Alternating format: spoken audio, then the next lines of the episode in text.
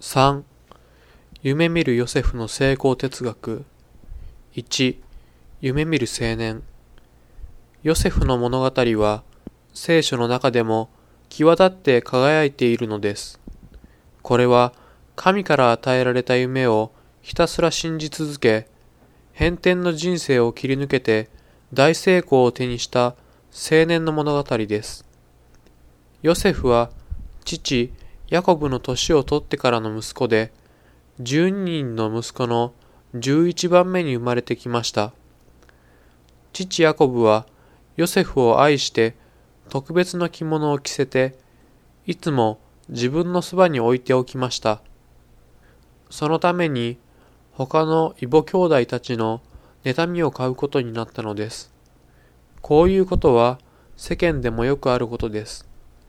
ヨセフは非常に感度の鋭い青年であって、夢を見たり、幻を解いたりしたのです。彼は、その見た夢を兄弟たちに語ることから、人生は波乱万丈の波の中に巻き込まれることになるのです。彼の見た夢は、ヨセフとその兄弟たちとが畑の中で束を祝えていると、ヨセフの束が起きて、他の束の上に立ち、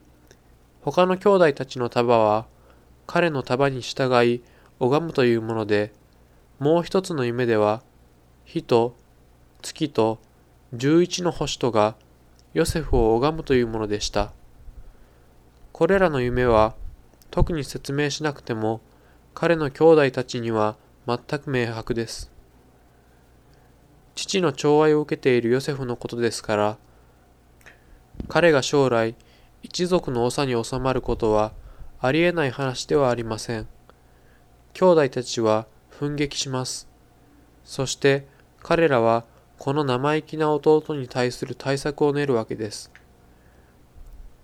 ある時、父ヤコブはシケムの近くで父の羊の群れを飼っている兄たちの安否を問うためにヨセフを使いに出すのです。彼らははるか彼方にヨセフを見つけると彼を殺そうと計画するのです。あの夢見る者がやってくると彼らは言い、さあ彼を殺して穴に投げ入れて悪い獣が彼を食い殺したと言おう。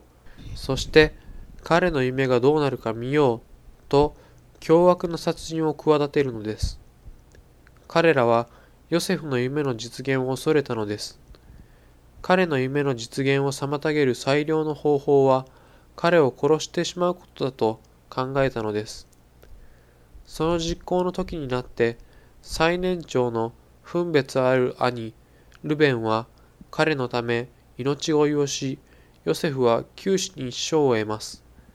しかし彼らはヨセフの着物を剥ぎ取り